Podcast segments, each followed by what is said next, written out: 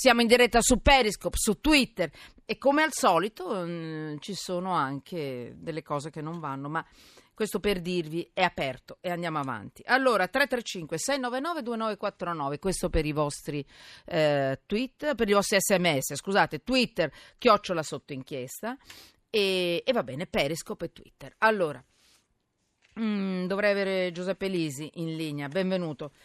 Giuseppe, buonasera. Ciao, buonasera. Scusami, in diretta, adesso mi dici tutto, solo un attimo, noi oggi, perché mi sono un po' infastidita, perché Periscope, Twitter, Radio 1 ha questa possibilità della radio che si vede, tutto quello che vuoi, noi ci investiamo e poi dopo mi spiace per gli altri che entrano, parlano, ci parlano e poi c'è il solito disturbatore Zozzone, va bene, ma Zozzone sarebbe quasi simpatico, lui è proprio una persona un po' schifosa, quindi Giuseppe solo un attimo. Rientro e continuo e vado avanti. Allora, noi oggi mettiamo sotto inchiesta, adesso sentirete tra poco, una 14enne che è morta per aneurisma cerebrale e si ipotizza un errore del pronto soccorso perché quando è andata al pronto soccorso ha detto no, è un po' stressata, adesso ci dirà meglio Giuseppe Lisi. E poi mettiamo sotto inchiesta questo, in senso positivo, questo primo licenziamento per le soffiate, cioè il collega che è stanco perché è onesto,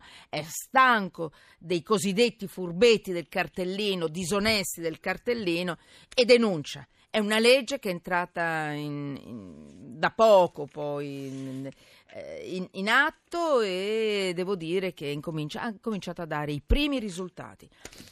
Poi lo sciopero nazionale dei tassisti, le motivazioni, ci collegheremo con il presidente dell'Unione Radio Taxi d'Italia, presidente dell'Unione di Rappresentanza Italiana dei Tassisti, perché questo sciopero ha bloccato da stamattina alle 22 di questa sera un po' mezza Italia, anzi no, tutta l'Italia, e quindi cercheremo di capire le motivazioni dello sciopero. Ancora Berlusconi, domani l'udienza a Strasburgo e poi ancora la rivincita dei pendolari, una notizia bellissima, e la campagna del Banco Alimentare perché risparmiare significa molto per molte famiglie e per chi non ha un tubo di niente da mettere nella pancia alla fine di una giornata.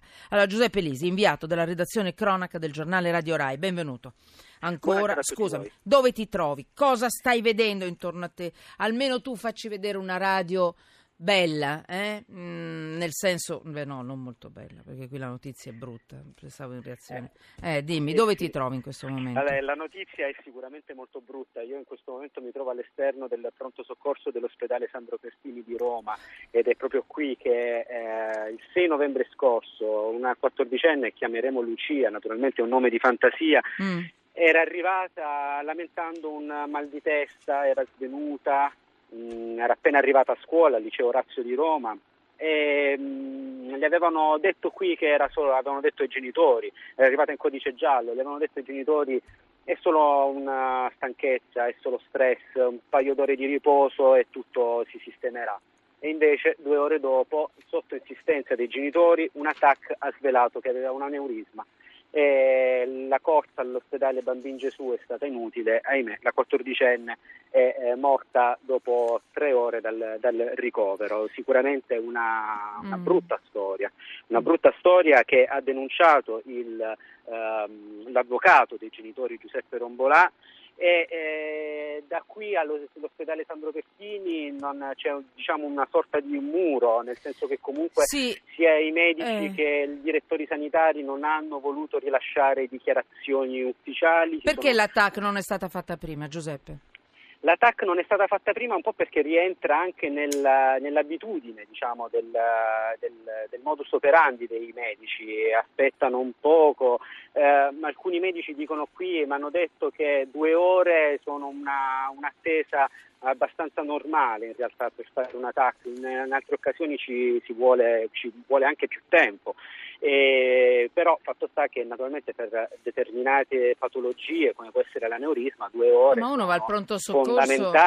Noi ieri abbiamo fatto un'altra denuncia per un altro pronto soccorso in un altro pezzo d'Italia per un malato di SLA che è rimasto non so quante ore, voi ve lo ricordate, quasi un giorno e mezzo su una barella, insomma, ecco, 11 ore, quindi pensate. Allora, dimmi, i medici, me lo confermi, dicevano che era solo stress?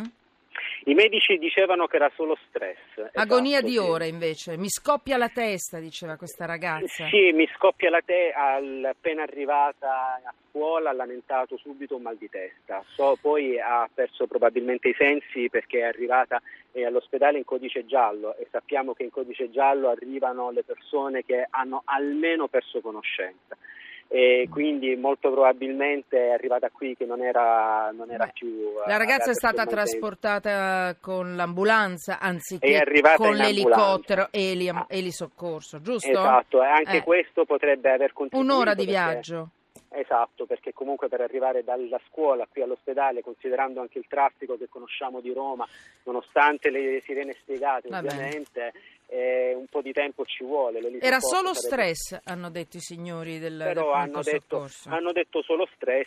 Anche e adesso non vogliono parlare, gli è andata via la parola? Diciamo che hanno immaginato che una ragazza così giovane non dovesse avere una patologia così grave. Fatto sta. Ma se uno va al pronto soccorso e dice mi scoppia la testa e se non insiste la mamma non le fanno nemmeno l'accertamento, ma io dico, ma perché dobbiamo vivere in un paese come questo? E adesso che cosa diciamo ai genitori? Cosa diciamo noi che viviamo in questo paese, che facciamo informazione, che cerchiamo delle risposte, facciamo delle domande, perché questo è il nostro lavoro, poi io faccio anche delle proteste. Noi cosa raccontiamo a questa famiglia e a lei e a quelle che hanno passato già situazioni e storie brutte come questa? Cosa raccontiamo? Io mi sento male, mi sento a disagio. Non so che cosa dirvi, credo che rimanga solo denuncia. Giuseppe, dimmi tu, hai delle parole? Qualcosa? Beh, no. Ci sono le parole di alcune persone con cui ho parlato qui al pronto soccorso e tutti quanti hanno detto più o meno la stessa cosa. Nel momento in cui arrivo qui in ospedale al pronto soccorso mi aspetto perlomeno la competenza di medici che sappiano, non dico ad una prima occhiata, ma perlomeno dopo qualche minuto capire esattamente che cosa ho in questa circostanza. Come purtroppo poi in realtà avviene anche troppo spesso e ci attendono ore per avere poi una vera e propria diagnosi. Allora, ascoltate, noi non abbiamo niente da dire perché ogni parola sembra persino stupida. Allora, io mi aspetto da un pronto soccorso un intervento veloce. Non me ne frega niente che non ci sono i letti, non me ne frega niente che non ci sono i soldi. Se voi avete bisogno venite da noi, noi protestiamo, andiamo a disturbare il ministero, quello che volete voi. Io mi ricordo quando è partito il 118, io ho rotto le scatole per mesi, anni, perché il 100 non è servito a molto, però forse poi a un certo punto è partito. Questo possiamo fare noi giornalisti, non farvi sentire soli e rompere le scatole finché qualcosa non succede.